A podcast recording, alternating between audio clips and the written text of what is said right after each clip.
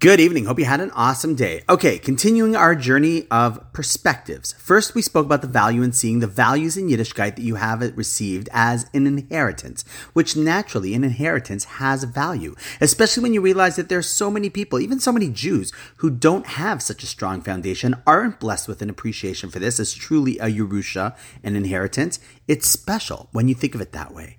And then yesterday we spoke about the difference between seeing what we have to receive and pass on as a privilege, and not, God forbid, as a burden or simply a duty. Honestly, we're lucky to be Jewish and to be people who love to further inspire our Judaism. That's lucky. That's a privilege. And so today, let's explore a different perspective change that could serve as a paradigm shift. And it is based on a wonderful conversation that I had with someone amazing today.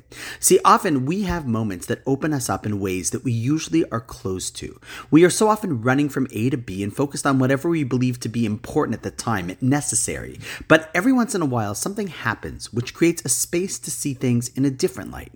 It could be a conversation, a thought, something we read, or something we experienced, which just feels different and gives us a very different and possibly even more authentic look at life. I'm sure you must have experienced something like this in the past at some point, if not many times. But where's the paradigm shift in this perspective? Well, the Piaseczna Rav in his Sefer Tzav V'Ziruz explains that this experience is not actually the success. Rather, it simply creates the opening in the heart that is usually hard and closed and allows one to go in and to do some, shall we say, heart surgery of the spiritual kind.